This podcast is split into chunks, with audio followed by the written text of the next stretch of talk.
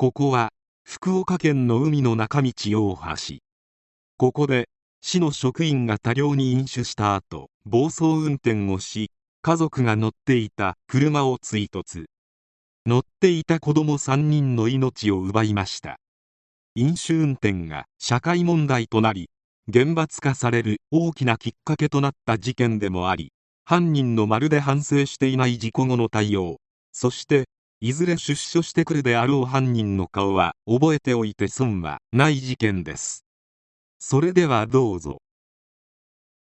にせんろくねんはちがつにじゅうごにち夜じゅういちじごろ、夫婦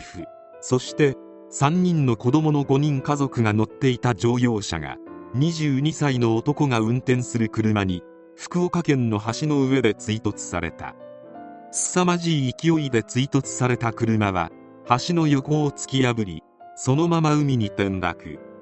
家族が乗っていた車は水没。母親は潜水を繰り返し、さんさいの次男といっさいの長女は海面で立ち泳ぎをする父親に手渡せたが、よんさいの長男を車から出すことはできなかった。駆けつけた救助隊に子供がもう一人いるんですと叫んだが、結局さんにんの子供たちの命は失われた。また両親も軽傷を負った。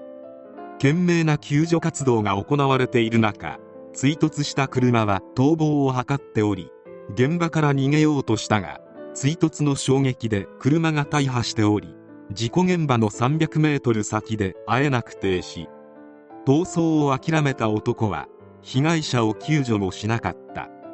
それどころか友人に片っ端から電話をかけ、身代わりの出頭を依頼していた。さらに同乗者の同級生に水の入ったペットボトルを持ってこさせ、一気飲みして飲酒検知の数値を下げようとしていた。身代わり出頭もみんなから断られ、逃走もできなかったため、事故からよんじゅっぷんご、車を運転していた男、今林太は逮捕された。今林太、逮捕当時、福岡市生物動物管理センターで働く福岡市職員のにじゅうにさい。その日、ごごごじに仕事を終えた今林は、帰宅後に父親と鍋を食べながら、缶ビールいっぽんと焼酎のロックをさんばい飲酒。その後居酒屋で、中学時代の野球部の後輩と、実家が近い先輩と共に飲んでいた。ごごくじはん頃に居酒屋を出た今林は、タクシーで自家用車を止めた自宅近くの駐車場へと向かう。駐車場に着いた今林は、通勤に使っている父親の車を運転して、行きつけのスナックへと向かい、そこでブランデーの水割りを飲みながら、カラオケをじゅっきょくほど歌っていた。そこでナンパをしに行こうと後輩に提案した今林は、じゅうじよんじゅっぷん頃に店を出ると、後輩先輩のふたりを乗せて車を運転。まず先輩を自宅近くまで送り、福岡市中心部へと向かおうとした。再確認するが、この時点で相当な飲酒をした後に運転している。そして事件が起きた。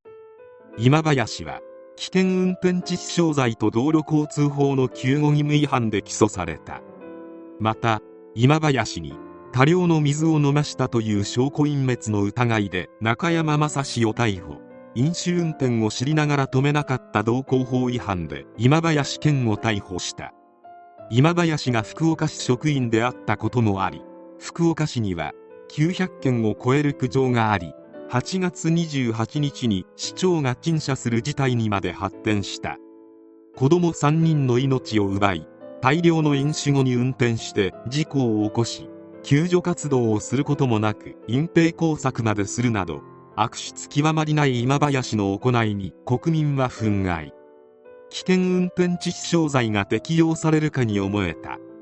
しかし一審での判決は、なんと懲役ななねんろっかげつの判決。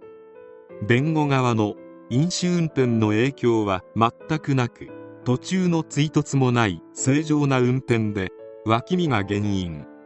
被害者の父親は居眠り運転をしていたという主張を認めたのだ。被害者に非があるかのような今林の証言のみならず、弁護団裁判長に納得がいかない被害者側はもちろん控訴した。一応言っておくと、このとんでもない判決を下した裁判長の名は川口省吾。そして上訴審にて検察は事故原因が弁護側の主張する脇見運転ではなく飲酒であることを改めて主張。結果、第一審判決は破棄され、危険運転致死罪が成立すると判断、懲役にじゅうねんの判決が下されることとなった。最終的に加害者側が被害者側に謝罪して損害金を支払い、事故時に同乗していたふたりも見舞金を支払うことで和解が成立した。金額は明らかにされていない。この事件が社会に及ぼした影響はとても大きく、近年厳罰化された飲酒運転のある意味象徴的な事件となった。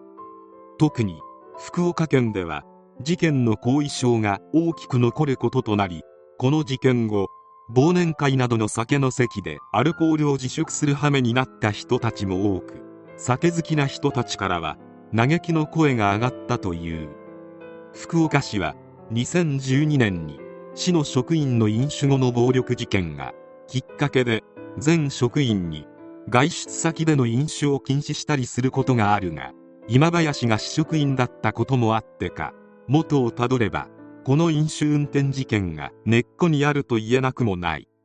また免許更新時に飲酒運転の悲惨さを示す例として、必ずと言っていいほどこの事件が取り上げられるため、国民の知名度も高い。そしてこの事件をきっかけに改正された道路交通法による飲酒運転の厳罰化により、飲んでも安心して運転できるビールテイスト飲料をコンセプトに開発されたのが、後に大ヒットするアルコール度数 れいてんぜろぜろパーセント のキリンフリーである。今林は事件当時にじゅうにさい。和解したとはいえ多額の賠償金、そしてにじゅうねんかんを塀の中で過ごすこととなった。しかし同情の余地は全くない。過失ではなく、飲酒運転と悪質極まりなく、救助もせずに身代わりを友人に頼み、水を飲むなど隠蔽工作までする始末。裁判では被害者側にも非があったといえるその無神経さには呆れるのを通り越して、関心さえ覚える。亡くなったさんにんの子供の遺骨は、火葬場の人から、こんなにしっかりとした子供の骨は見たことがないと言われたほど、それほど愛情を込めて全てをかけて育てた子供たちであった。今林には未来はある。しかし子供たちの未来はどう償っても帰ってこない。